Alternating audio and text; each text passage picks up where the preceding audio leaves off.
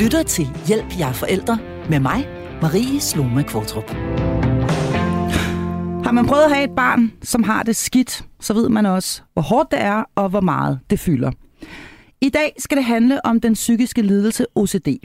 Og i den anledning har jeg inviteret fast medlem af mit panel, autoriseret børnepsykolog Marie Tolstrup, specialist og supervisor i psykoterapi med børn, ind i studiet. Og så har jeg fornøjelsen af at kunne byde indenfor til en helt særligt indbudt gæst, nemlig Ph.D., autoriseret børnepsykolog og lektor i klinisk børnepsykologi på Københavns Universitet, Marie Louise Reinholdt Don. I er begge to forfattere til bogen Når dit barn har OCD og tankestreg en forældrehåndbog. Velkommen til jer, og velkommen til Hjælp, jeg er forældre. Og lad os lige en gang starte øh, helt fra starten, havde jeg nær sagt, fordi øh, OCD, hvad er det egentlig, øh, de bogstaver står for? Jamen, OCD er en forkortelse af den engelske betegnelse, som står for Obsessive Compulsive Disorder. Og obsessive, det er jo sådan egentlig uh, obsessions, altså det her med på en måde at være besat af, eller en besættelse. Og det beskriver jo egentlig meget fint sådan uh, tvangstankerne, som er det, vi kalder det uh, på dansk, eller obsessioner kalder vi det også. Så kompulsionerne, det er de her sådan handlinger, man kan komme til at, at gøre, fordi at man bliver så forpint af, eller får det så dårligt af at få de her tvangstanker. Så på den måde bliver det sådan en, en lidelse, hvor tvangstanker og så tvangshandlinger ligesom dominerer, og det er ubehag, der opstår i relation dertil.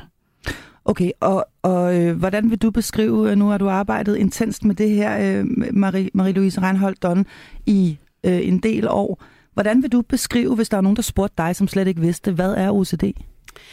Ja, så det er jo koblingen mellem at have øh, de her meget tvangsprægede tanker, øh, og så ritualerne, altså handlingerne bagefter. Og det er den kobling, altså at man tænker, at, at ved at have en, at når du har en tvangstanke, så ritualet på en eller anden måde visker det ud.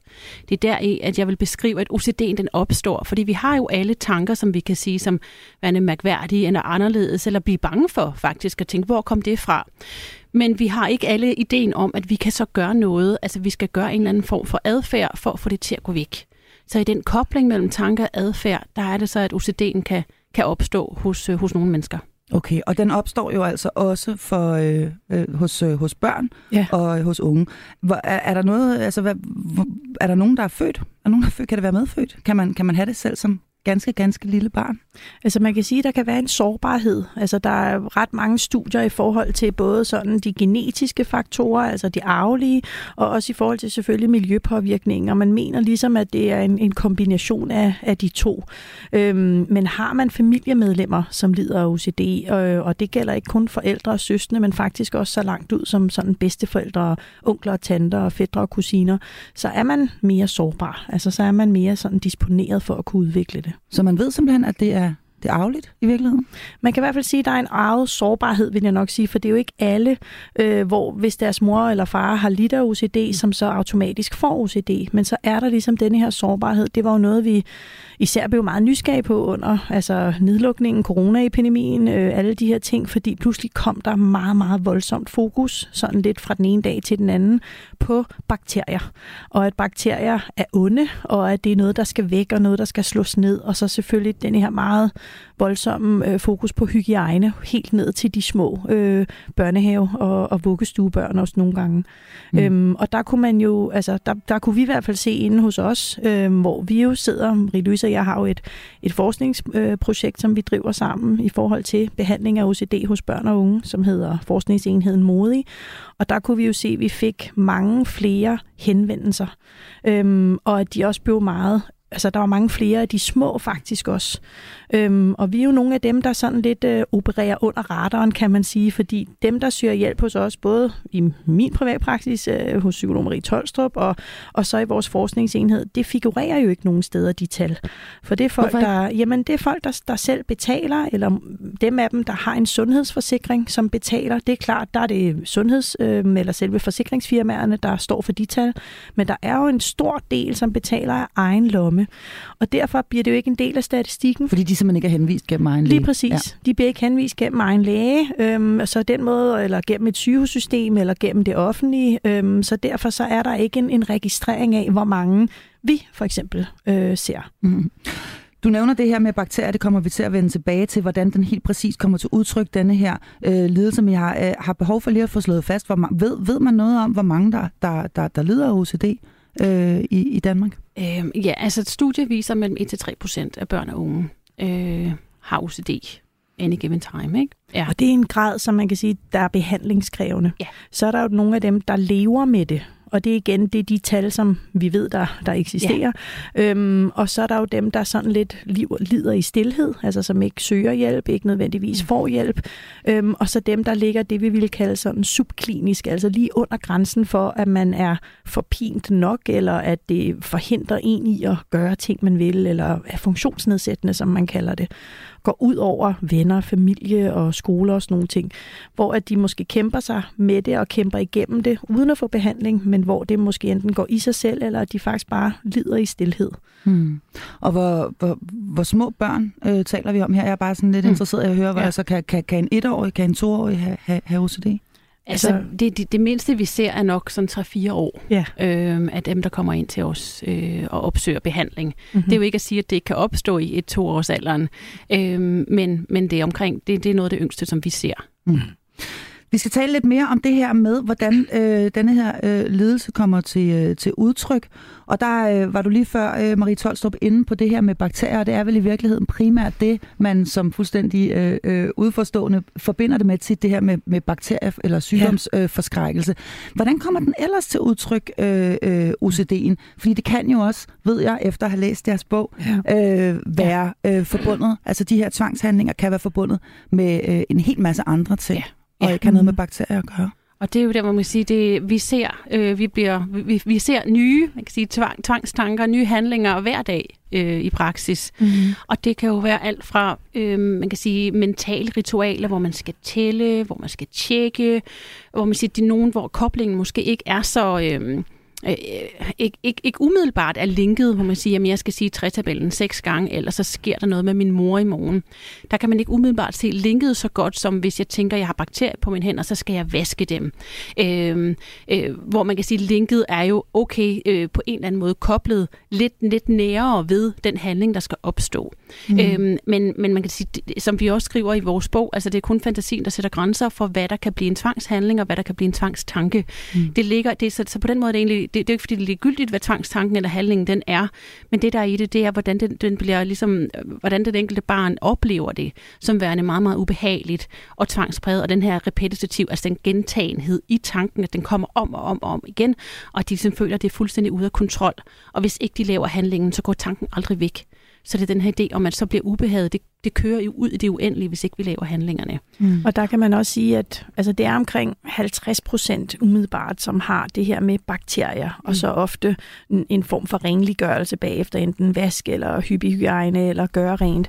Men vi ser også rigtig mange, øh, og det er især, når de bliver introduceret mere og mere til de sociale medier, mm. øhm, som kan være bange for, har jeg nu slået noget op? Har jeg filmet mig selv? Har jeg delt ja. noget? Har jeg liket noget? Øhm, vi så det også, øh, vi ser det, altså vi taler tit om, at man ser det sådan i, inden for, hvad der rører sig i medierne også, og hvad der rører sig i verdensbilledet, da alt det her MeToo også begyndte at, at, at sådan eksplodere og blive meget stort. Øhm, der fik vi også rigtig mange unge, øh, som pludselig blev bekymret for, jamen har jeg faktisk begået et overgreb? Altså, hvordan kan jeg huske, hun sagde ja, eller han sagde ja til at være sammen med mig? Og så bliver jeg nødt til at spørge igen og igen, for at sikre sig, at man faktisk ikke har seksuelt krænket nogen, eller ikke har gjort noget forkert. Og det er jo noget, som man ikke bare kan lade være. Og det er jo det, Marie-Louise siger med den her kobling. Altså, vi andre kan jo godt få alle de her tanker, men så kan vi ligesom godt bevæge os videre fra dem og væk fra dem og sige, okay, det var da en ubehagelig tanke, det har jeg ikke lyst til, eller det vil jeg ikke tænke på mere. Men det er fordi, at vi godt kan afkoble det her med, at bare fordi vi har en tanke, så er den ikke nødvendigvis rigtig. Mm. Men der, hvor OCD'en virkelig går ind og generer og strid, det er, at den så en tvivl om, jamen, ho, kunne det være rigtigt? Jeg bliver jo ved med at mm. tænke mm. det. Og når jeg bliver ved med at tænke det, kan jeg vide, om der så er en sandhed i det. Så den bliver også, OCD bliver også nogle gange kaldt tvivlesyge, fordi at man bliver meget i tvivl om, hvad har jeg gjort? Hvad har jeg sagt? Hvad er rigtigt? Hvad er forkert? Øhm, er den i familie med angst, OCD'en? Er det en angstlidelse, eller, eller hvilken, øh, ja, hvilken altså, gren af, af, af, af det, hvis vi ja. ser det som sådan et træ med psykiske lidelser, der ja. er de forskellige grene, hvor, hvor hører den så til henne? Ja, altså det er jo lidt forskelligt, hvor i verden du spørger. Okay. Ja, fordi man kan sige, at det amerikanske diagnostiske system, øh, der er den blevet pillet ud af angstledelserne tilbage, tilbage i maj 2013, da de kom med deres nye DSM-5, hedder den. Øhm, men her i Danmark, hvor vi bruger det, der hedder ICD, øh, til at diagnostisere psykisk lidelse med, der er den, der er den fortsat øh, en del af angstledelserne. Vi bevæger os over imod i det nye ICD-11, som kommer på banen her, øh, forhåbentlig inden for den nærmeste årrække. Og til, dem, og til dem, der ikke ved, hvad det betyder, så er det altså måden, man stiller måde, diagnoser på, og hvordan man ligesom kategoriserer dem. Ja, mm. præcis. Og, ja, okay. ja, så der får den lidt, man kan sige, sit eget liv. Den bliver sin egen. Den bliver taget ud af angstledelserne. Og det er jo, øh, det, det, kan der selvfølgelig være mange grunde til, men, det, men, men jeg tænker, altså, vi som klinikere og forskere er rigtig glade for det, fordi det, det viser, at den bør have sin egen plads. Altså, Hvorfor? Øhm, fordi den er særligt, og især hvis man tænker i behandlingsøje med. Der er mange, der vil der vil måske putte et barn med OCD ind i en behandlingsgruppe, muligvis sammen med børn med, med andre angstlidelser, som, som børn, der bekymrer sig rigtig meget, eller børn, der er bange for æderkopper, eller bange for at være væk fra deres mor og far. Øhm, og der er OCD-tanker bare mere bizarre, mere pinlige, skamfulde, øhm, og det kan være rigtig, rigtig svært. Så, øh, så, så vi er rigtig glade for, at man begynder at være opmærksom på, at det her det kræver sit helt eget behandlingsrum. Okay. Øh, og når du ja. siger det her med bizarre, så er det vel også fordi, at, de, at det er fuldstændig irrationelt. Ikke? Altså det der med, hvis ikke jeg nu, nu siger jeg bare mm. noget, men hvis ikke jeg ligesom hiver stik, alle stik ud, inden jeg går i seng, øh, så dør min hund. Mm. Eller, altså, ja. det, der, der behøver ikke at være nogen kobling Præcis. mellem handlingen Præcis. og tanken, ja. øh, rationelt set. Så det kan være rigtig svært for andre børn og unge og voksne for den sags skyld også at sætte sig ind i, at nogen kan have det på den måde. Øh, og derfor, man kan sige, i gruppeterapeutisk sammenhæng, kan man komme til at, at, at føle sig forkert hvis man sidder der som, som et barn med, med, med de her tanker, og hvor jo ubehaget er virkelig, rigtig, rigtig virkelig for dig øhm, der er det bare, øh, altså der kan man komme til at, at, at, at putte barn i en rigtig vanskelig situation. Og når du siger lige præcis det her med at føle sig forkert, så er det jo det sidste her i verden, som børn har lyst til. Og jeg tænker også, at det kan være rigtig svært at få børn til at tale om, mm, ja. øh, hvad det egentlig ja. øh, sådan helt ærligt upfront ja. er, ja. de tænker. Simpelthen fordi det er pinligt. Ja, og der ser vi jo en forskellighed. Man kan sige, det, det er... Øh, hvad vi oplever mindre pinligt at tale om bakterier. Mm. Men mere hvis det er de seksuelle tvangstanker, øh, jeg er bange for, at jeg er pædofil. Øh, det kan være noget af det, der er rigtig, rigtig skamfuldt. Men også nogle af de andre mere aggressive, som at jeg har tanker om at slå min mor og far ihjel, eller jeg mm. har en tanke om, at jeg stikker min lille søster med en kniv, øh, mens hun sover. Øh, det er jo øh, det, det, det er meget, meget, meget, meget, meget øh, skamfuldt for de her børn og unge at, at tale om og dele. Øh, ja, øh, mm. Øh, jeg skal lige øh, spørge en gang, fordi jeg kan forstå, når jeg læser jeres bog, at øh, OCD i virkeligheden kan komme øh, på alle mulige forskellige tidspunkter i livet, mm. og at der altså også kan være nogle forskellige faktorer øh, udefra, øh, for, øh, kommende faktorer, som kan udløse øh, OCD. Hvad, hvad kunne det for eksempel være, som kunne øh, få et barn eller et ungt menneske til at udvikle OCD'en? Men epidemi er jo... Nå, du kom selvfølgelig med ja. et eksempel før. Ja, jo, men ja. man kan også sige... Men kan det øhm, også komme ud af det blå? Ja, ej, jeg vil ikke sige ud af det blå på den måde, at man går rundt og, og bare har det godt, og pludselig får man OCD. Det er Nej. lidt den der sårbarhed, som jeg sådan lidt var inde på, at der Øh, ofte så ser vi, at der er et lidt, øh, hvad kan man sige, forhøjet fokus på det, som vi sådan kendetegner som øh, for eksempel høj moral, og være meget øh, ordentlig og gå op i at være et godt menneske, sådan meget højt etisk anlagt. Øh, perfektionisme i forhold til, at tingene kan være på en rigtig måde, og så kan de være på en forkert måde. Der er ligesom ikke rigtig noget midt imellem. Mm. Øhm, og, og så det her med at, at forsøge at, at skabe noget kontrol over noget ubehag. Mm. Så der er ligesom nogle forskellige sådan faktorer, som nok for de fleste allerede ligger der. Øhm, og, og så kan man sige, så er, så er der nogle forskellige sårbarheder, der bryder det ud, såsom corona. Øhm, og man kunne også se tilbage i, i 80'erne under AIDS og HIV, altså sådan, da, da det blev meget stort, og der kom meget et fokus på det, så var det også en, en faktor, der ligesom gjorde, at der var i hvert fald flere, der henvendte sig i forhold til at få hjælp omkring OCD. Men kan det også være andre ting? Altså, kan ja. det også være, at far og mor bliver skilt, for eksempel, eller der er et dødsfald ja. i familien, ja. eller et eller andet? Altså, kan der, kan eller der være andre faktorer, der, der pludselig kickstarter det ja. her? Ja, altså, altså de her sårbarheds, altså stressperioder, ja. Ja. overgangsperioder. Men, men også oplever vi for eksempel, hvis en, en kammerats forældre dør, eller kommer mm. til skade i en bilulykke, og så tænker man, når jamen, hvis jeg gør et eller andet, så kan jeg holde min mor eller far i sikkerhed. Og så gør man det, og det kan være et mentalt ritual, som man siger tabel, men det kan også være et eller andet, man skal tjekke eller gøre på en bestemt måde, tage sit tøj på på en bestemt måde, og så sker der ikke noget med, med mor eller far dagen efter, og hvem tør så lade være Det er tit mm. det, de, for, de beskriver. Så skete der ikke noget. Så er jeg nødt til at gøre det igen for at holde dem i sikkerhed dagen efter også. Så det er derfor, man får lavet den her kobling om det, at jeg gjorde det. Det var det, der holdt dem i sikkerhed. Og ofte så ligger der jo den her massiv utryghed bag i forhold til, hvad nu hvis min mor mm. dør? Mm. Øhm, fordi som man jo er har, helt forfærdeligt at være ramt af i forvejen. Lige præcis. Ja. Og der er der også et element af det, at det er jo en virkelighed, som vi alle er nødt til at leve med. Der er faktisk ikke noget, vi kan gøre, øh, når vi er, man kan sige, mi på 12 år. Hvad kan jeg gøre for at sikre mig, at min mor ikke kommer i en bilulykke i morgen? Det, det, det, det, det kan det jeg ikke. Men, ikke. Men, nej, nej, men det er så ubehageligt for, for, for, for alle mennesker, vil sige, og, og, og, så, og når man har landet ned på den, har et forhøjet fokus på det, og så, og så tænker at jeg er nødt til at gøre et eller andet. Mm, og jeg kan ikke også, bare lade stå til. Nej, men det er jo samtidig også fuldstændig vanvittigt overhovedet, og, og ja, undskyld udtrykket vanvittigt, men, men overhovedet at tro, at man øh, har kontrol over det, eller at man bærer skyld ja. for noget, som men, er fuldstændig ude af Men det er der, hvor vi ser det meget forhøjet ansvar. Ja. Og det er også en del af OCD. Det her med, at vi tager ansvar for gerninger, der ikke er vores.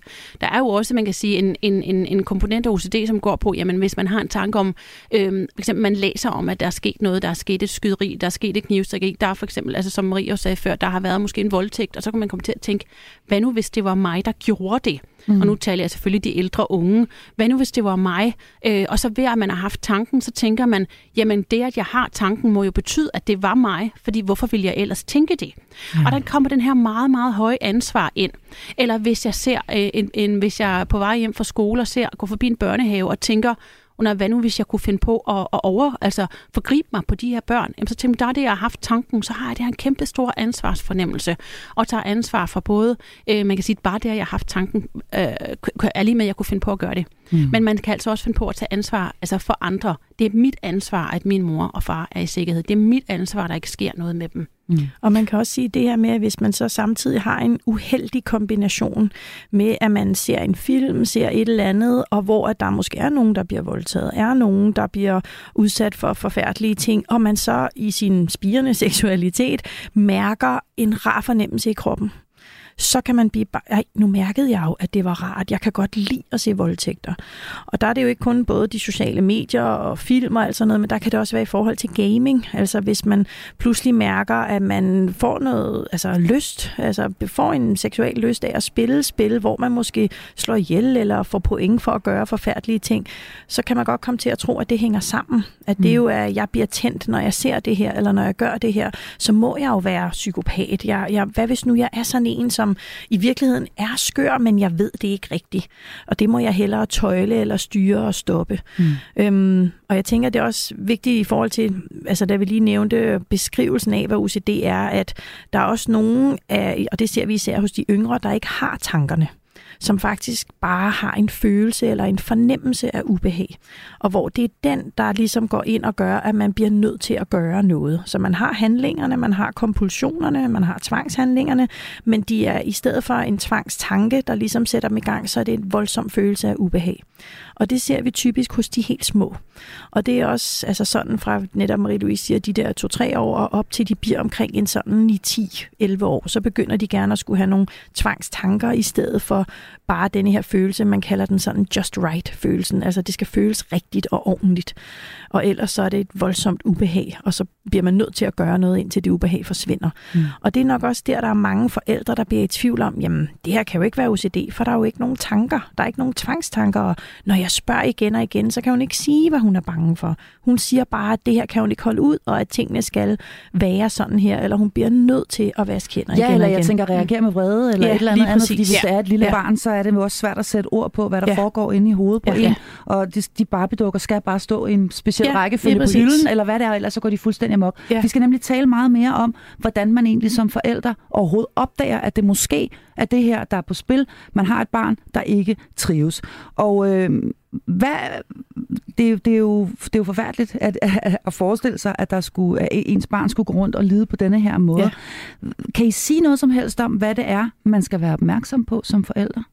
Altså i det hele taget øh, kan man jo ja, være opmærksom på, hov, er der noget, som for andre ikke hvad kan man sige, får et, at andre ikke får et ubehag ved at lade være at gøre noget, eller ved at gøre noget, hvor ens barn reagerer påfaldende, altså reagerer anderledes.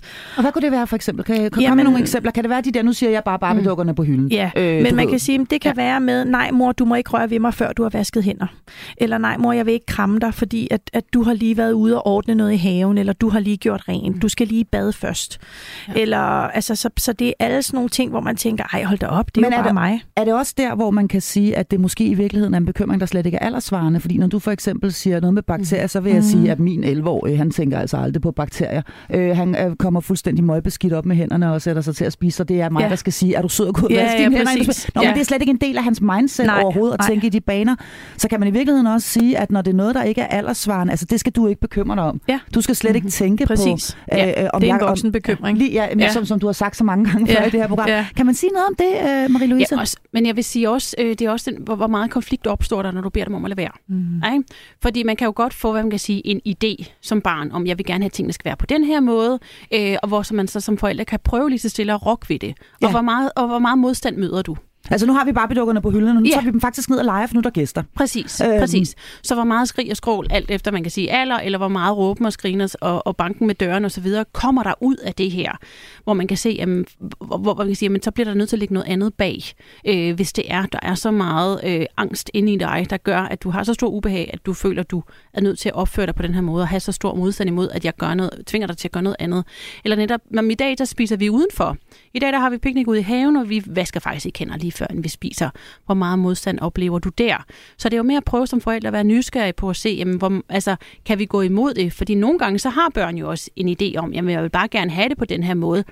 Nå, jamen okay, hvis du får en is, kan vi så godt på en anden måde. Ikke? Så det er også at sige, sådan, okay, så ja. kan en is gøre, hvis, hvis vi tager barbiedukkerne og sætter dem omvendt, altså, så, de, så de vender lidt i en anden rækkefølge, og så får du en isfærfel. Er du med på den? Ja, okay. Så, er ikke, altså, så har vi ikke OCD. Nej, okay, Nej. og det er nemlig lige præcis det, jeg godt kunne tænke mig, Ja. fordi at nu har jeg jo selv et, en, en hel masse børn, og det her med, at de er mærkelige med noget i en periode, mm. og ærterne skal ligge i mm. den ja. højre side ja. af tallerkenen, ja. ellers vil de ikke spise dem. Nå, men altså, det er, ja, ja. hvor man tænker, undskyld, men altså, du ved, og, og, og, de faktisk også kan gå fuldstændig amok over, ja. hvis ikke kødet er skåret ud på den rigtige måde, og ærterne ja. ligger til højre. Ja. Øhm, det behøver altså ikke nødvendigvis at være Nej, tegn på det gør det ikke. Men, og, det, og det er jo der, hvor man som forældre nogle gange siger, vi har lige en nysgerrighed på det.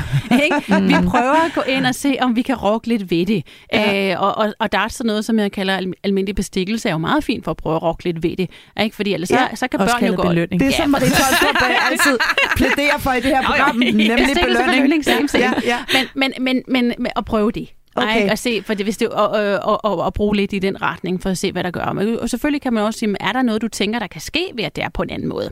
For så kan man se, om der er nogle tanker bag. Eller altså, om man føles det ubehageligt. Præcis. Ja, ikke? føles det rigtig ubehageligt. Og så samtidig vide, at der er jo en, en helt almindelig aldersvarende udvikling inden for det, vi kalder magisk tænkning, mm. som er en del af normaludviklingen. Det her med, om jeg går ikke på stregerne, eller jeg skal slå på lygtepælen hver gang jeg går hjem fra skole, eller hvis jeg siger godnat til mor og far 500 gange på den her måde, så sover de godt i nat. Mm. Så der er nogle ting, som er helt normale, fordi at børn har altså i forhold til rent udviklingsmæssigt, kan de ikke helt på samme måde sondre mellem altså virkelighed og, og, og fantasi. Nej, plus jeg i hvert fald, det er i hvert fald min egen erfaring som fuldstændig øh, øh novise på det her område, at børn jo også rigtig godt kan lide ritualer, ja. faktisk. De ja. kan rigtig godt lide en ritualisering omkring øh, ja, ja. for eksempel, at de skal ja. gøre det samme hver aften og så videre. Ja. Jeg har selv en på fem år, ja, og øh, som skal, som skal øh, ja, ja, stå på en ja. speciel måde, når han ja. børster tænder og sådan noget der, fordi det skal ligesom være det samme hver evig ja. aften, ja. og så falder han simpelthen hurtigere i søvn, ja, tryk. Ikke? Og det er jo også der, hvor man skal kigge på sådan overordnet funktionsniveau, som vi kalder det. Altså, hvor godt trives sit barn? Mm. Hvor godt har dit barn? Det kommer vi i,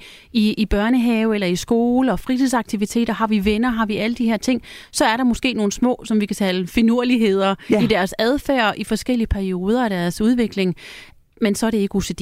Nej, altså Nej. storebror skal tisse først, og så skal jeg tisse bagefter Præcis. og sådan noget. Altså, og så altså, har man fået det, vi kalder en idé om det, kan vi ja. gøre, og så næste uge, så er det på en anden måde. Ja. Øhm, og, og, og, og så er det ikke. Men, men det er rigtig vigtigt at kigge på, hvor godt trives de alle mulige andre. Er de i stand til at gøre det, som alle andre børn på samme alder er i stand til at gøre?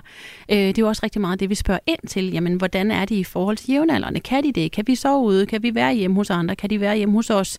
Må, må andre børn godt sidde i deres seng? Altså, eller er de bange for deres bakterier? Eller Ja. Og det er i virkeligheden der, øh, jeg hører dig sige, at man skal reagere som forældre.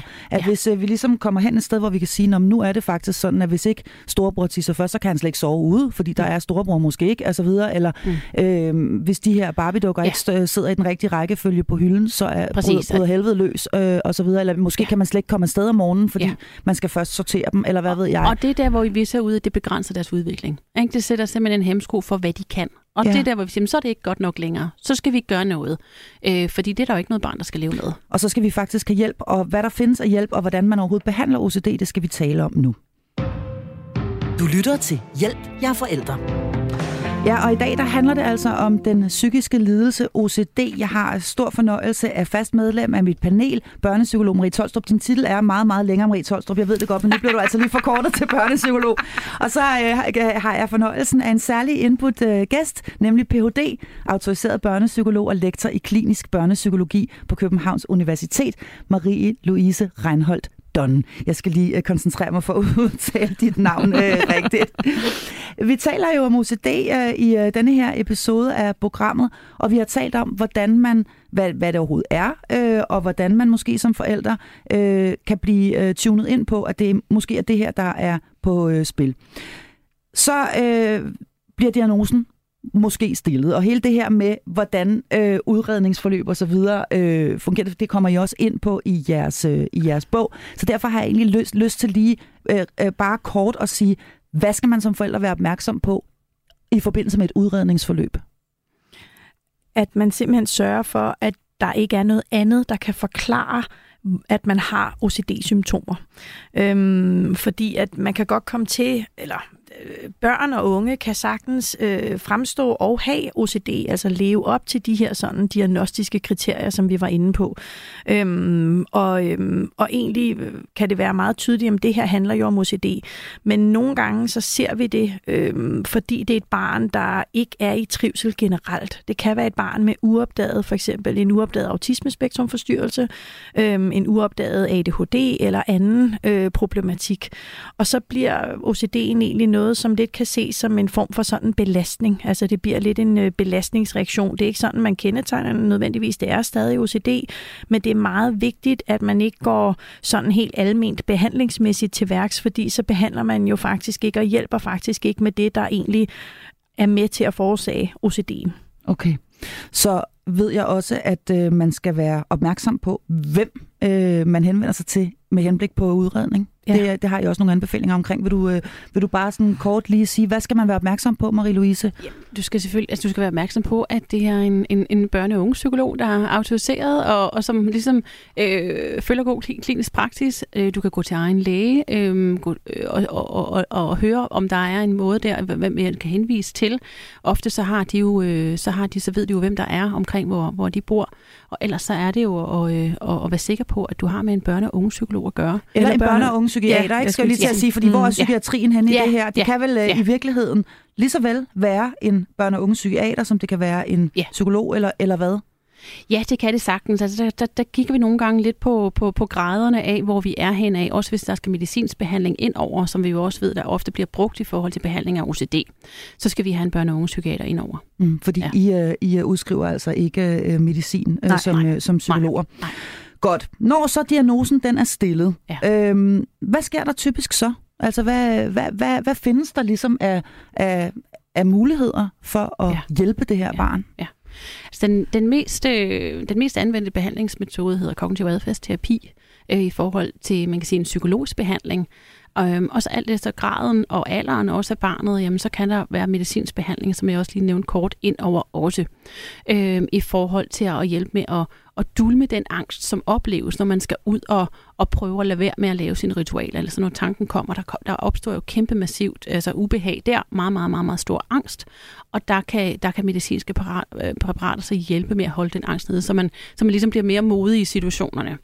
Øh, har, du med, har du med en OCD at gøre øh, på et niveau, hvor vi kan gå til det med, med, med, med psykoterapi alene, jamen så vil det være kognitiv adfærdsterapi, som altså går ind på at, at prøve at moderere adfærd, samtidig med at vi arbejder med kognitionerne, altså tankerne, øh, og, og er nysgerrige på at gå ind og sige, jamen, hvad er det, der er med til, at du tænker på den her, hvor er koblingerne opstået, hvad er det, der sker, når du tænker, at, du, at, at, at, at, du, at din mor under, hvad nu hvis min mor dør i morgen, jamen hvad er der, der, der får dig til at tænke, at så er sandsynligheden for, at det sker lidt højere, fordi jeg har tænkt det. Så der går vi ind og prøver lidt nysgerrig på, og hvad er det for en kobling, man har fået lavet, og prøve ligesom at afkoble den i, øh, i behandlingen. Okay, så det, det, ja. øh, det du siger, det er, at der findes en, en palette af forskellige ja. behandlingsformer. Den mest almindelige er kognitiv terapi, men ja. medicin er faktisk også ja. øh, relativt udbredt til ja. behandling af lige præcis OCD, og det ja. har man gode erfaringer med. Ja. Ja. Øhm, ja en kombination af de to er vel også ja, øh, en, ofte, en, en, lige ja. helt sikkert. Ja. Og der er jo studier, der viser, at en kombination af dem har den højeste effekt. Ja. Så er jeg jo nødt til at sige, at hvis det var mit barn, og, som øh, fik denne her diagnose og blev sat i medicinsk behandling, så ville jeg være forfærdelig nysgerrig på, om det var noget, der skulle vare resten af livet, eller, ja. om, mm. eller om det var noget, øh, man ligesom sagde, om det skal hun lige have ja. Ja. Øh, et par år, eller et eller andet, eller ja. hvor er vi henne? Ja. Kan man slippe af med denne her ledelse ja. igen? Det kan er egentlig mit spørgsmål. OCD er ikke en kronisk lidelse. Så det vil være en overgang. Det er en periode, at du vil få den her medicin, så du bedre kan, øh, kan, kan indgå i behandlingen, altså i, i den psykologiske behandling. Fordi du simpelthen tør mere. Så du tør lade være med ritualerne mere. Så det er den kobling, der er, man kan sige, der mellem medicin og den psykologiske behandling. Det er, at, at øh, så, så du responderer, altså du svarer bedre øh, på den psykologiske behandling, af det, som studierne finder, når du får medicin også. Men så skal vi træffe lige så stille ud af medicinen, samtidig med den psykologiske behandling, så fortsætter. Så du, så du også tager ejerskab for, jamen det er faktisk mig, der gør det. Det er ikke kun fordi min hjerne modtager medicin, at jeg er i stand til at lade være med at udføre mine ritualer. Jeg kan faktisk også godt selv. Øh, og det er et rigtig, rigtig vigtig overgang, for ellers er der stor risiko for tilbage tilbagefald. Lige snart vi stopper medicinen, jamen så, så, øh, så, så er vi tilbage, hvor vi startede. Okay. Øh, så den her udfasning er super, super vigtig i forhold til at have god effekt af behandling. Okay. Og det er også vigtigt at sige, at størstedelen af dem, vi ser, de får ikke medicin. Nej. Altså det er kun øh, dem, der er allerhårdest ramt, hvor at man simpelthen altså, har brug for at få nedbragt angstniveauet. Mm. Altså det er jo også derfor, det var en, eller er en angstlidelse, fordi at der er så høj angst. Ja. Øhm, så det er kun i de tilfælde, hvor der enten er afprøvet terapi, og det ikke har haft den rigtige effekt, ikke har virket efter hensigten, eller hvor at barnet eller den unge er så hårdt ramt, at de ikke kan indgå i et terapeutisk forløb. De kan simpelthen ikke sidde enten at, at tale om tvangstankerne, eller modsige dem, eller ture og gå imod tvangstankerne, som er meget eller det behandling. komme ud af døren. Lige præcis. Øh, tænker, og så, ja. så det er der, fordi at, at jeg synes, nogle gange kan der godt opstå nogle sådan misforståelser omkring, at når alle børn og unge får også bare medicin og alt det. Og jeg synes egentlig, at i hvert fald alle de børn og unge psykiater, vi øh, arbejder sammen med, de, de er meget opmærksomme og påpasselige på, at det her er noget, man giver, når der er så høj en grad af forpinthed, at det faktisk vil være næsten uetisk at lade være mm. at give medicinen, fordi man skal jo hjælpe med at sørge for at komme i bedring. Og nogle gange så gør, øh, forhåbentlig oftest, gør medicinen det, at der kommer et overskud og et løft og et fald i ubehag og angst, så man kan indgå i terapien og dermed få den rigtige behandling. Okay, så derfor så kan man sige, at de to, de kan være, altså øh, det er i virkeligheden det, jeg hører dig sige, at det kan være et samarbejde mellem okay, øh, ja, psykiatri og, og, ja. og, og, og, og psykolog. Ja, og man kan jo sige, at i de offentlige regi, nu sidder vi jo øh, i privat, og så selvfølgelig har Marie øh, sin øh, stilling på KU, men, men i øh, børne- ungdomspsykiatrierne rundt omkring i landet, der er det jo både et samarbejde mellem altså psykiater, psykologer, specialpsykologer og sygeplejersker og, og andre sådan specialiseret personale, som indgår i, i den fælles indsats. Mm. Og det er jo altså, efter vores mening altid det, der er bedst, når man får en tværfaglighed ind over for at hjælpe børn og unge. Mm. Øhm, og det er jo det, der er, er rigtig vigtigt. Så det er ikke sådan, som man ofte forestiller sig eller hører om, øh, at øh, I bare er imod alt, hvad der hedder medicin og psykiater. De vil putte medicin i vores børn altså, og unge for enhver pris. Sådan ja, er det slet ikke. Det er der jo nogen, der er, men ja. det, er ikke, det er ikke sådan, vi ser det. Altså, så det er ikke et enten eller? Og Nej, det er ikke sådan, at hvis man går til ikke. en psykolog med sit barn, så, øh, så kan I ikke hjælpe barnet, hvis det er i medicinsk behandling for eksempel? Nej, så, så opstarter vi selvfølgelig et samarbejde med en børne- og unge psykiater. Okay. Ja. Hvad, øh, hvad skal der egentlig til? Hvilke faktorer øh, vil I sige spiller ind i en vellykket behandling? Altså øh, hvis et barn, der er voldsomt pladet, skal have det bedre. Hvilke faktorer spiller sig ind? Jamen, det er jo næsten altid motivation. Mm-hmm. Altså, ja. motivation er en kæmpe faktor i, i alle former for psykoterapeutisk behandling. Og hvis jeg skulle pege på den anden, så er det en, en velvilje både fra selvfølgelig barnets i forhold til motivation, men også fra forældrenes side. Altså et, et ordentligt samarbejde dem imellem, og en forståelse for, at her bevæger vi os ud for noget, hvor vi har brug for at gøre, undskyld, sådan groft sagt, hvad der, hvad der bliver sagt. Ja. Øhm, så altså, hvis, hvis der er øh, forældre, som føler sig utrygge, eller ikke føler sig ordentligt klædt på, altså, og, og på den måde kan komme til at, at modarbejde, eller måske nogle gange i, i de færreste tilfælde, gudskelov, kan være direkte uenige i den behandlingsindsats, så vil det jo påvirke effekten effekten af behandlingen. Mm. Men motivationen er vores største opgave at skabe, fordi når du kommer ind og lider af OCD og er så bange for dine egne tanker og handlinger, så vil du jo ikke være super motiveret for at gøre noget andet eller tænke noget andet. Og der er det jo vores fornemmeste opgave at skabe den motivation og sige, prøv at høre, det her det kan gå væk, jeg kan hjælpe dig. Altså, men vi gør det i tempo og på en måde, hvor du skal blive udfordret, du vil få det svært, men det her, det bliver bedre.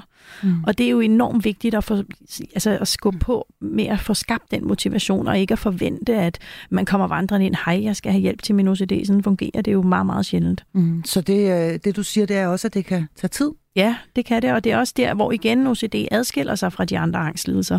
Det kræver ofte længere behandlingsforløb. Øhm, de bliver ofte mere forpinte, øhm, og, og skjuler det også ofte mere, fordi det er så skamfuldt. Der er så meget forbundet med det, som er enormt pinefuldt. Øhm, og så er der også kommet en forståelse sådan lidt samfundsmæssigt og i, i retorikken i hverdagen, hvor folk er sådan lidt, om det er også min OCD, eller, og hvor det er sådan, nej, det er det ikke. Fordi hvis du har det, for det første siger du det ikke på den måde, men det bliver også, øh, altså det kommer til at, at være krænkende og nogle gange stødende over for dem, der har det, fordi det er jo noget, man lider under, og det er noget, der gør ondt.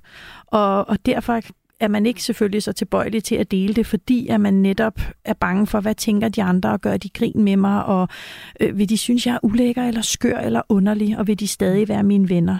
Så det er jo enormt sorgfuldt øh, at have det sådan. Mm, så det skal vi altså holde op med at sige det der med, oh my god, nu piker min OCD lige når jeg ser et eller andet. Det er ja. overhovedet ikke øh, spor sjov for dem, der rent faktisk har OCD. Marie-Louise Reinholdt øh, Don, kan man blive helbredt for sin OCD? Ja, det kan ja. man sagtens. Øh, man kan behandlet, ikke? Helbredt. Jo, helbredt. Behandlet er vi så glade for. Ja. Okay, helbredt. Men man kan, man det var kan... et forkert ord. det er så fint, Marie. No worries. Men det, ja, det kan man sagtens. Altså, øh, og vi ser jo faktisk, øh, vi er jo heldige på børne- og ungeområdet, fordi der har vi meget større succes. For jo kortere tid du har haft det, jo bedre er mulighederne for at blive og tidlig indsats. behandling og tidlig indsats. Den tidlige okay. indsats kan vi ikke understrege mm, altså, Nok. Øh, præcis. Og, og, og det er jo med, jo, jo mindre tid du har gjort det, jo mindre sidder det ligesom fast, er nok den bedste måde at beskrive det på. Fantastisk. Ikke? Ja. Så det vil sige, at øh, vores øh, højt elskede børn, de har faktisk ja. en større... De har meget en, bedre muligheder. De har bedre odds ja, end, end, end, end os, der ja. er, øh, er, er længere oppe i årene. Ja. Okay. Findes der så nogen, er jeg nødt til at spørge, børn og unge, som ikke kan hjælpes? Det kan jeg jo ikke svare på. Nej. Nu, nu er det jo har du svært mødt sådan. Øhm, jeg har mødt nogen, der har været meget, meget, meget, meget hårdt ramt. Hvor så ved hjælp af netop også samarbejde med psykiatrien og medicin, så har vi været i stand til at komme i mål men hvor den, man kan sige, den psykologiske terapi alene ikke var nok. Okay. Ja. Så, og det er jo også der igen med at kigge på, jamen, hvordan, hvordan måler man så at sige, at, at man er behandlet eller velbehandlet eller har fået det godt, fordi for nogen, hvor hvis det ikke er, er kun er OCD for eksempel, hvis de også har en autismespektrumforstyrrelse, så kan ritualer i en vis grad faktisk være noget, der netop, som du var inde på, altså skaber tryghed og struktur og gør, at man kommer ud af døren og får en god dag. Og der skal vi jo passe på med at fjerne det. Altså der kan det jo faktisk være en, en støtte, øh, altså faktor i, i ens hverdag. Det som vi øh, tager udgangspunkt i, det er forpintheden. Altså det, det her med at, at føle, at man har kontrol. Fordi det er også igen, hvad er normalt? De mm. fleste har jo tanker, som kan minde om tvangstanker, men det er hele tiden det her med, kan du lade dem være? Kan du selv have kontrol over, hvad du gør? Og har du et generelt funktionsniveau, så du kan gøre og fungere i livet, som gør dig glad? Ja. Det er ligesom det, der er vores udgangspunkt ja, og altså, målet. Altså, altså det her med at optimere livskvaliteten. Ikke? Ja. Så hvis du har med børn og unge at gøre, der har andre lidelser også, som, som Marie siger, med autisme, ADHD eller lignende, hvor nogen, nogen altså en, en meget høj form for struktur, som kan ligne ritualistisk adfærd, men faktisk kan være med til at højne, for, altså højne livskvaliteten, så er det jo det, vi går ind sammen med familien og siger, jamen, hvad er vores mål for behandlingen? Hvornår ser vi behandlingen som værende en succes? Og det er jo, når vi har optimeret livskvalitet mm. hos barnet. Så, så det er det samlede billede, og det Præcis. er selvfølgelig også et ja. kig på, hvad der ellers måtte være ja. af problemstillinger Præcis. eller eventuelle diagnoser. Ja. Og så øh, nævner I det her med familien, og der tænker jeg i høj grad, at det selvfølgelig er forældrene, som spiller en øh, vigtig mm. rolle, ja. når øh, børn lider af OCD og meget gerne skal have noget hjælp. Det skal vi tale om nu. Du lytter til Hjælp, jeg er forældre. Ja, jeg sidder altså her med øh, to virkelig øh, kloge og spændende kvinder, der er nødt til at sige, tiden den fiser bare derude i godt selskab. Det er fast medlem af mit panel, Marie Tolstrup. Du er autoriseret børnepsykolog, specialist og supervisor i psykoterapi med børn. Og så har jeg altså i dag en særlig input, input gæst. Det er nogle sindssygt lange titler, jeg har. Vi skal have alt med, Ej, men det er helt vildt. Vi skal have det hele med, fordi det er to meget kloge kvinder på lige præcis dagens emne. Det er altså Marie-Louise Reinholdt Don, og du er Ph.D., så er du autoriseret børnepsykolog, og så er du lektor i klinisk børnepsykologi på Københavns Universitet. Ja. Sådan. Det tager næsten et par minutter alene at komme igennem jeres øh, titler her. Vi taler jo altså om OCD, vi taler om, øh, hvad det er for en størrelse, øh, hvordan den ser ud, hvordan den opdages, og vi taler også om, hvordan den behandles, og når vi taler behandling, så kan vi ikke komme uden om forældrenes rolle i lige præcis ja. den proces. Øhm, hvad, øh, hvad oplever I sådan helt overordnet, at det gør ved forældre, når deres barn får diagnosen OCD? Eller at deres barn lider ja. af det her? Altså, det er jo meget hårdt. Vi, vi, har jo, vi møder jo forældre, der er meget hårdt ramt også. Man siger, man, man har det kun så godt som ens mindst øh, man kan sige, det barn, der har det mindst godt derhjemme, som plejer vi lidt at, at stille op for forældrene. Og det ser vi jo også. Det er jo familier, der lider, der kommer ind. Ikke kun børn, men også, også man kan sige, søskende og forældre. Øh, men, men jo som, som Marie også sagde tidligere, som, som vi oplever også er meget motiveret for at få den hjælp, som de kommer ind og få. Og så har vi forældrene øh, med tæt hele vejen igennem. Vi har forældreworkshops øh, i de behandlingsgrupper, som vi har. Øh, de får, vi, vi har e-mail, vi har telefonkorrespondence osv., så, videre, så vi prøver at holde dem meget tæt i løbet af behandlingen, sådan så de også har øh, både deres egen plads i forhold til forældreworkshops med dem, hvor de ligesom kan få, få ventileret deres frustrationer og spørgsmål og alt det her, som de selvfølgelig har undervejs. Øhm, men jo så også, i, man kan sige, hvor, hvor de hører også sammen med barnet, jamen, hvad er det for nogle aftaler, hvad er det, vi skal øve til næste gang, hvad er det, vi skal gøre. Øh, og kun med forældrene så tæt på, ser vi den, den rigtige succes i forhold til behandlingen. Øh, fordi de spiller så stor en rolle i forhold til at få, få øvet og få, ja, at få givet belønning og alle de her ting undervejs, som er så vigtige for at opretholde motivationen, når det bliver svært, og det gør det. Mm. Det er rigtig, rigtig, rigtig svært og rigtig, rigtig hårdt at komme igennem et behandlingsprogram for OCD. Øhm, Hvorfor er det, du siger også, at det går, går to skridt frem og et tilbage præcis. og så videre? Eller? Ja, fordi lige pludselig så hiver vi jo lidt sikkerhedsnettet væk. Ikke? Vi giver selvfølgelig behandlingsværktøjer øh, først, men så er der jo også en forventning om fra vores side, at så skal vi til at gøre noget andet. Og der håber jeg, at vi er meget tydelige i de forventninger, både til børnene og forældrene, om, at det kan vi godt nu. Men det er stadigvæk hårdt. Øhm, vi gør det selvfølgelig med børnene og de unge hen hos os først. Forældrene det ser, de kan. Men når man så ligesom skal ud og stå på egen to ben og gøre det derhjemme, og, og de konflikter, der kommer, den vrede, den frustration, alle de følelser, der kommer hos børnene, når forældrene ligesom stopper med at svare, jamen er du sikker på, at der ikke er bakterier på mine hænder? Og mor og far bare siger, det, det skal vi ikke snakke om. Vi skal ja, fordi, gøre noget andet. Ikke? Ja, for jeg skulle lige til ja. at spørge sådan rent konkret, hvad ja. kunne det for eksempel ja, være? men det er lige øh, præcis den der. Eller, eller nærmest altså, tager dem sådan alt efter alder og, og holder dem fra at gå ud og vaske. Øh, og så selvfølgelig støtter dem i behandlingsteknikkerne med at skifte fokus over på andre tanker, hjælper dem med at gøre andre ting, som er mere hensigtsmæssige men der vil komme meget stor modstand og meget store frustrationer. Øh, og, det, og det ligger vi ikke skjult på til forældrene, at de har en kæmpe, kæmpe stor opgave at løfte her. Så det handler også om, at, at de skal finde det overskud, som kan være svært, fordi ofte har de jo levet i måske overvis med et barn, der har det rigtig, rigtig svært. Så de kommer jo ind hvor de ikke har særlig meget mental overskud. Øh, og så beder vi dem faktisk om at finde det sidste tilbage øh, mm. i de uger, som de jo så er inde hos os for at komme i mål. Ikke? Ja, og de er i forvejen øh, måske ikke øh, fulde af ressourcer på det her tidspunkt, som du Nej. selv siger. Nej. Det er jo alt andet lige at bede sit barn, eller bede, bede forældre om at i hvert fald i situationen, jeg ved godt, man skal have det lange lys på og sige, nu hjælper jeg faktisk min barn, men i situationen påfører man det jo yderligere ja. smerte. Ja. ja, det er også det, er det der med at kigge på, netop som du siger, langsigtet, men det, det, som er rigtig vigtigt, og som er forældrenes store opgave, det er at hjælpe med at stå imod.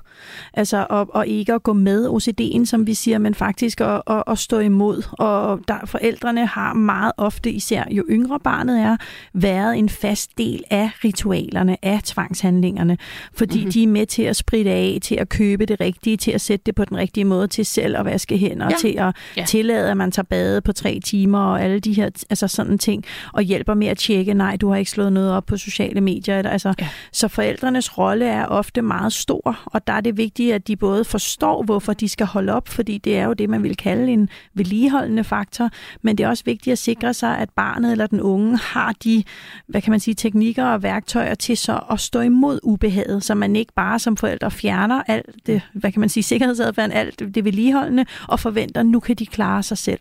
Og det er også derfor, vi nogle gange ser, når de så kommer afsted, øh, enten flytter hjemmefra, eller kommer afsted på efterskole eller højskole eller noget, så pludselig er der ikke nogen til at hjælpe med deres ritualer.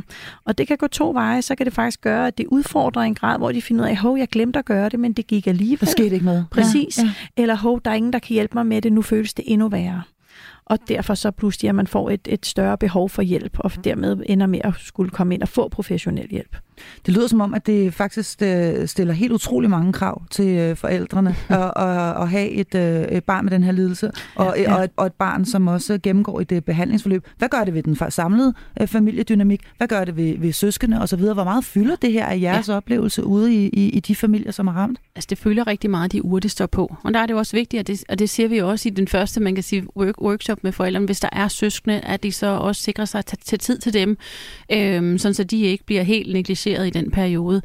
Men at det er måske, kan man, kan man øh, sætte nogle timer af til det, kan man reducere sin arbejdsbyrde i de uger, så vil det være hensigtsmæssigt at gøre. Fordi det tager tid, og det er en kamp. Men det er en rigtig, rigtig vigtig kamp. Og det der man siger, du må ikke, du må ikke så hjælpe med at spritte af nogle gange, Vil jeg så sige, du har 30 gange om dagen, hvor, du, hvor dit barn beder dig om at spritte deres mobiltelefon af. Så må du ikke gøre det to gange.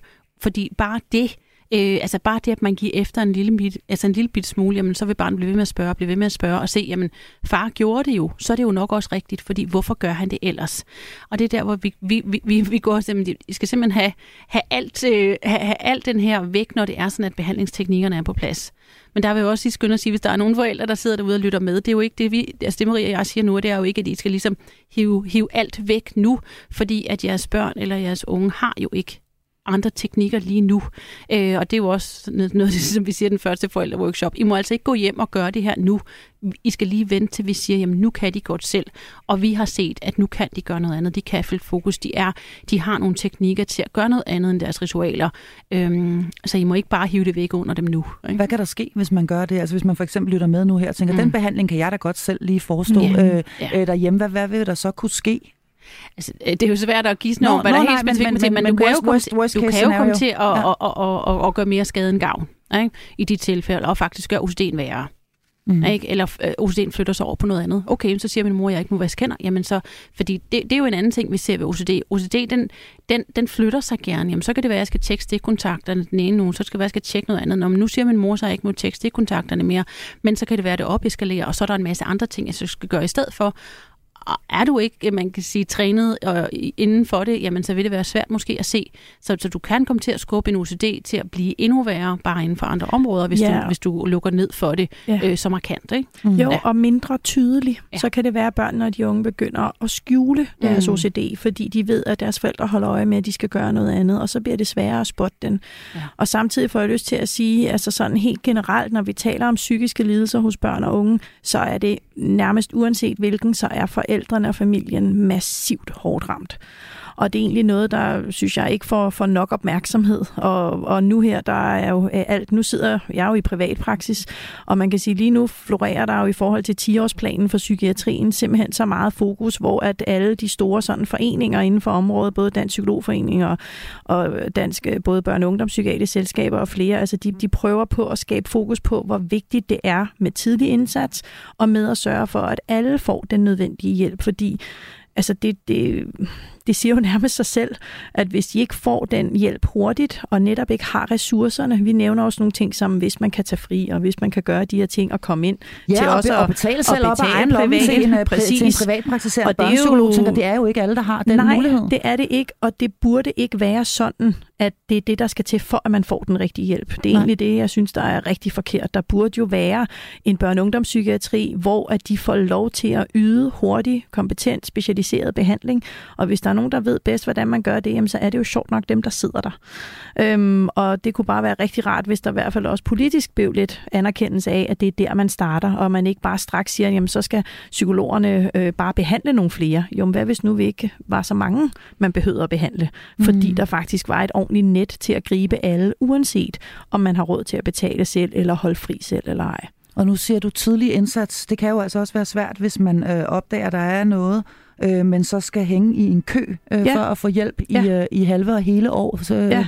så, så, så der er et, øh, et åbenlyst problem der. Nå, det er der, og det er jo også et problem, som vi også altså, møder, selvom vi sidder i privatpraksis, som også er i kommunerne i forhold til PPR og noget, der kommer meget fokus på omkring det her med at få skabt en indgang, som bliver nemmere for forældre at navigere i.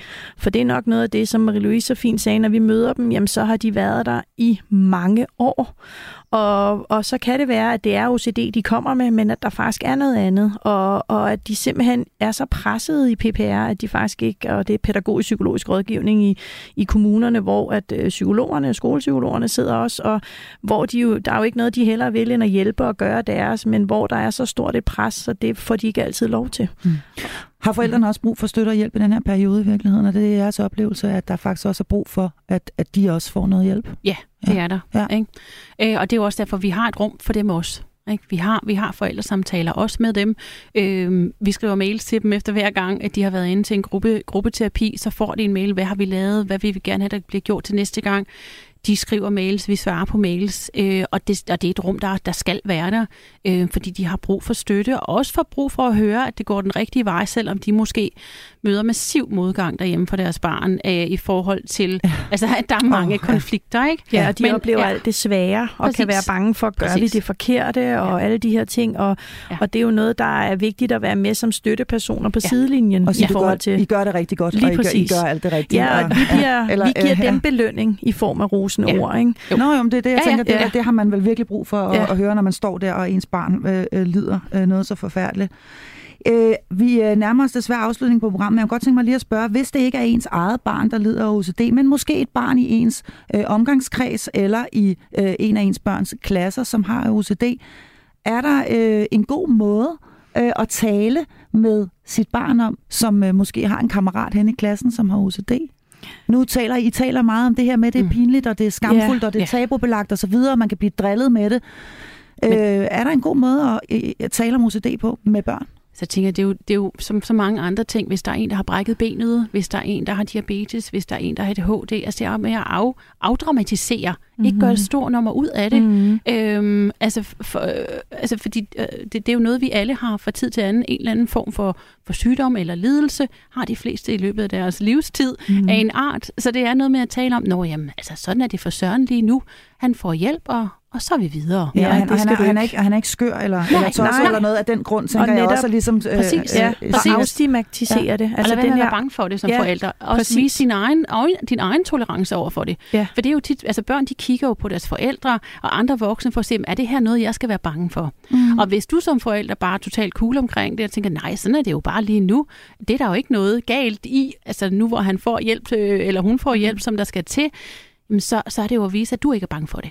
Det er det, aller, det, er det allervigtigste at gøre, ikke? Ja, det er der med, at børn gør ikke, hvad vi siger, de gør, hvad vi gør. Og Ja. ja. det kan godt være, at man står og taler pæne, rosende ord, men at man så også måske selv kommer til at sige, nå, det var da også lidt underligt, og det er da også lidt sært. Eller altså, prøve at hjælpe ens barn med at være nysgerrig om, hvorfor tror du, han gør det? Eller altså, for, fordi det her med ligesom at få afstigmatiseret det, altså jeg tror ikke på det her med at få fjernet diagnoser. Det er jo ikke diagnoser, der stigmatiserer. Det er Nej, sådan men vi kan mennesker. måske blive bedre til at tale om Ja, det, tænker jeg. At tale om præcis. det med hinanden og til, Ja. ja. på, i, i en eller anden grad. Ja, og og, børnene og, og, er og faktisk ufattelig gode til det. Ja. Det er som altid de voksne skyld. Ikke? Altså, Ja. Når jeg møder børn, der føler, at de bliver udsat for stigmatisering eller misforståelse, så er det jo ofte noget, hvor at der er nogle forældre, der ikke helt har forstået, hvad sårbart det er, eller hvad det handler om. Så det der med at prøve at gøre sig klogere på noget, og egentlig ikke være så dømmende i forhold til, at det kan være noget farligt, noget, der smitter. Så hvis man har et uh, barn enten i sin familie, sin omgangskreds omgangskreds eller blandt en af sine børns venner, så handler det i virkeligheden om at smide den her berøringsangst Præcis. langt væk, og ja. så ture tale om det. Vi når desværre ikke mere i denne episode af programmet her. Det, øh, tiden fløj afsted i virkelig godt og interessant selskab.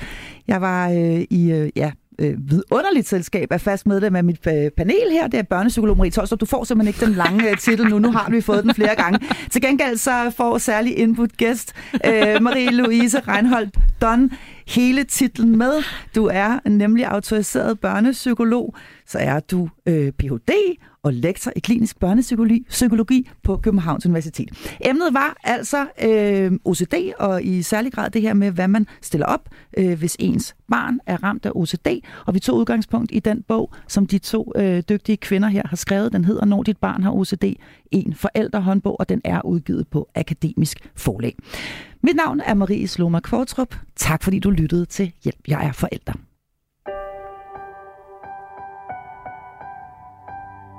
Like a small boat on the ocean Sending big waves into motion Like how a single word